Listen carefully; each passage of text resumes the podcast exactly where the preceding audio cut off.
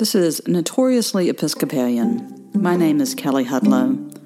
This is a podcast of sermons and musings all about the Christian faith and especially about being an Episcopalian. This is a sermon for the 12th Sunday after Pentecost, August 23, 2020, preached for Trinity Commons. The principal text for the sermon is Exodus 1:8 through 2:10, and focuses on the subversive tactics of Shiphrah and Puah, the midwives to the Israelites, and how that relates to the birth of Moses. Our first reading was from the book of Exodus. We've just been in Genesis so long, I didn't think about going back over and changing that. I had changed the scripture citation, but not changed the reading from line. We are now in the opening chapters of Exodus, which are intended to move us from the age of the patriarchs that we've been hearing about all summer to the age of Moses. These chapters are Moses' origin story. It tells the unusual circumstances surrounding his birth, how he got his unusual name. Moses is not a Hebrew name, it is an Egyptian name, meaning literally the one who is born. Here, the text of Moses' origin story tries to work to reclaim the name by explaining that it comes from the fact that Moses was drawn out of the water in an effort to foreshadow what would happen when Moses leads the people out of Egypt. But while Moses is the hero of Exodus that we are supposed to pay attention to, and this is his origin story, his prequel movie, if you will, there are two minor characters in this story that steal the show. Now, several generations have passed since our reading last week. The Israelites are in Egypt now. Joseph's generation has died, but the people of God have continued to grow in number. In the passing of generations, a new Pharaoh is in charge, and he feels threatened by the growing numbers of Israelites. When enslaving the Israelites didn't work, Pharaoh decided that death is what was needed to solve the problem. And now here comes the two scene stealers. Shiphrah and Puah, two midwives who likely represent hundreds of midwives that would have been working with the Israelite people. Pharaoh's instruction to them is as simple as it is cruel. When a Hebrew child is born, if it is a boy, kill it. Perhaps in the first act of nonviolent civil disobedience as protest, the midwives do not do what Pharaoh asks of them. When he calls them in to give an account for their disobedience, they turn Pharaoh's own ignorance and prejudice against him. What does Pharaoh know about babies being born?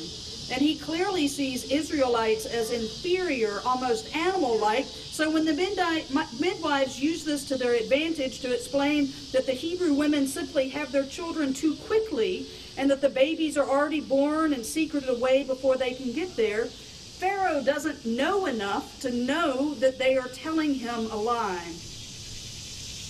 The midwives' act of defiance comes because they fear God. They have faith in the God of Abraham. They have faith in the promise that God has made and been faithful to in each generation of the people of God, that those chosen by God would have life.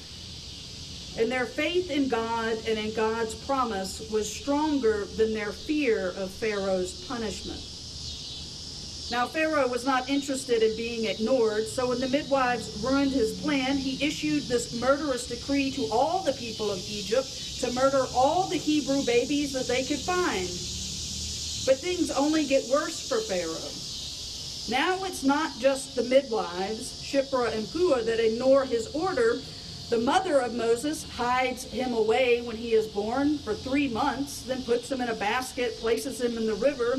It seems her hope is that if somebody finds him, perhaps given his age, they would not suspect him to be a Hebrew child.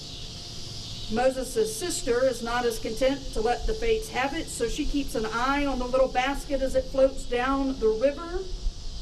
And then it is Pharaoh's own daughter, guessing rightly that the child was a Hebrew, still decides to rescue him. Conveniently, Moses' sister is still nearby, connects Pharaoh's daughter with his mother, so Moses is raised at least for the first few years in his mother's home, but will soon move into Pharaoh's court with Pharaoh none the wiser. Pharaoh has been undermined again and again by women, women whose social standing was inferior and who Pharaoh did not consider a threat. Remember, it was only the male children that Pharaoh wanted killed. Hebrew girls posed no threat to him. And now his own daughter ignores him and will lie to him about where Moses comes from. See, while Moses is going to be the hero of the book of Exodus, he doesn't get there without the faithful and defiant acts of Shiphrah and Puah. Without them, it's likely that Moses' mother would never have had the chance to float him down that river in a basket to be found by Pharaoh's rebellious daughter. Shiphrah and Puah and the women that they represent show us how powerful the simple act of saying no to death can be. That the beginning of liberation often comes in the form of saying no, and the power that it wields when you refuse to take part in systems of death. And while Moses will take center stage soon enough, the actions of these two women were powerful enough that their story made it into the book and their names were recorded. Except for Moses, they are the only two other characters in this passage that are given names. In our more recent history, we are still feeling the reverberations of the powerful and often overshadowed acts of defiance by women from positions of apparent weakness that would prove to be the springs of life and liberation. Most of us, of course, can think of Rosa Parks and the fact that she refused to give up her seat on that Montgomery bus. But I hope that we should also recall people like Ella Baker, a highly respected civil rights leader who mostly worked behind the scenes advising and supporting and mentoring greats like W.E.B. Du Bois, Thurgood Marshall, Martin Luther King Jr., and Rosa Parks. I hope the story of Shiphrah and Puah invites us to remember somebody like Daisy Bates, a newspaper publisher in Arkansas, who was the guiding force behind enrolling 9 black students in an all-white school to become famously known as the Little Rock Nine. I hope we are invited to remember Fannie Lou Hamer, who once said, "Nobody's free until everybody's free," and who dedicated her life and her physical health to fighting racial injustice and promoting the African-American vote and voice in politics. I hope we remember Diane Nash, a member of the Freedom Riders and one of the most prominent student leaders of the Civil Rights Movement. When she was called by the Attorney General and warned to not continue the Freedom Rides, her response was, "Don't worry, we've already prepared our wills, we're ready to go." It didn't matter to her the risk that was coming.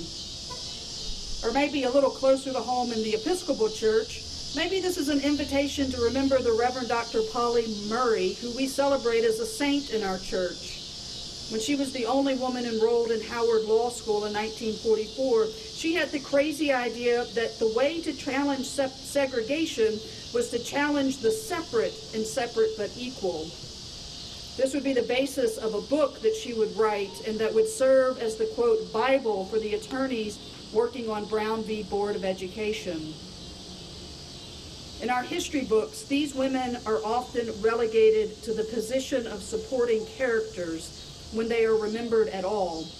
But on this day, where we are invited to recall the powerful witness to God of the defiance of the midwives Shiphrah and Puah, I hope we can also remember these women of our more recent history, and hear an invitation to look for the powerful women at work in our current struggles.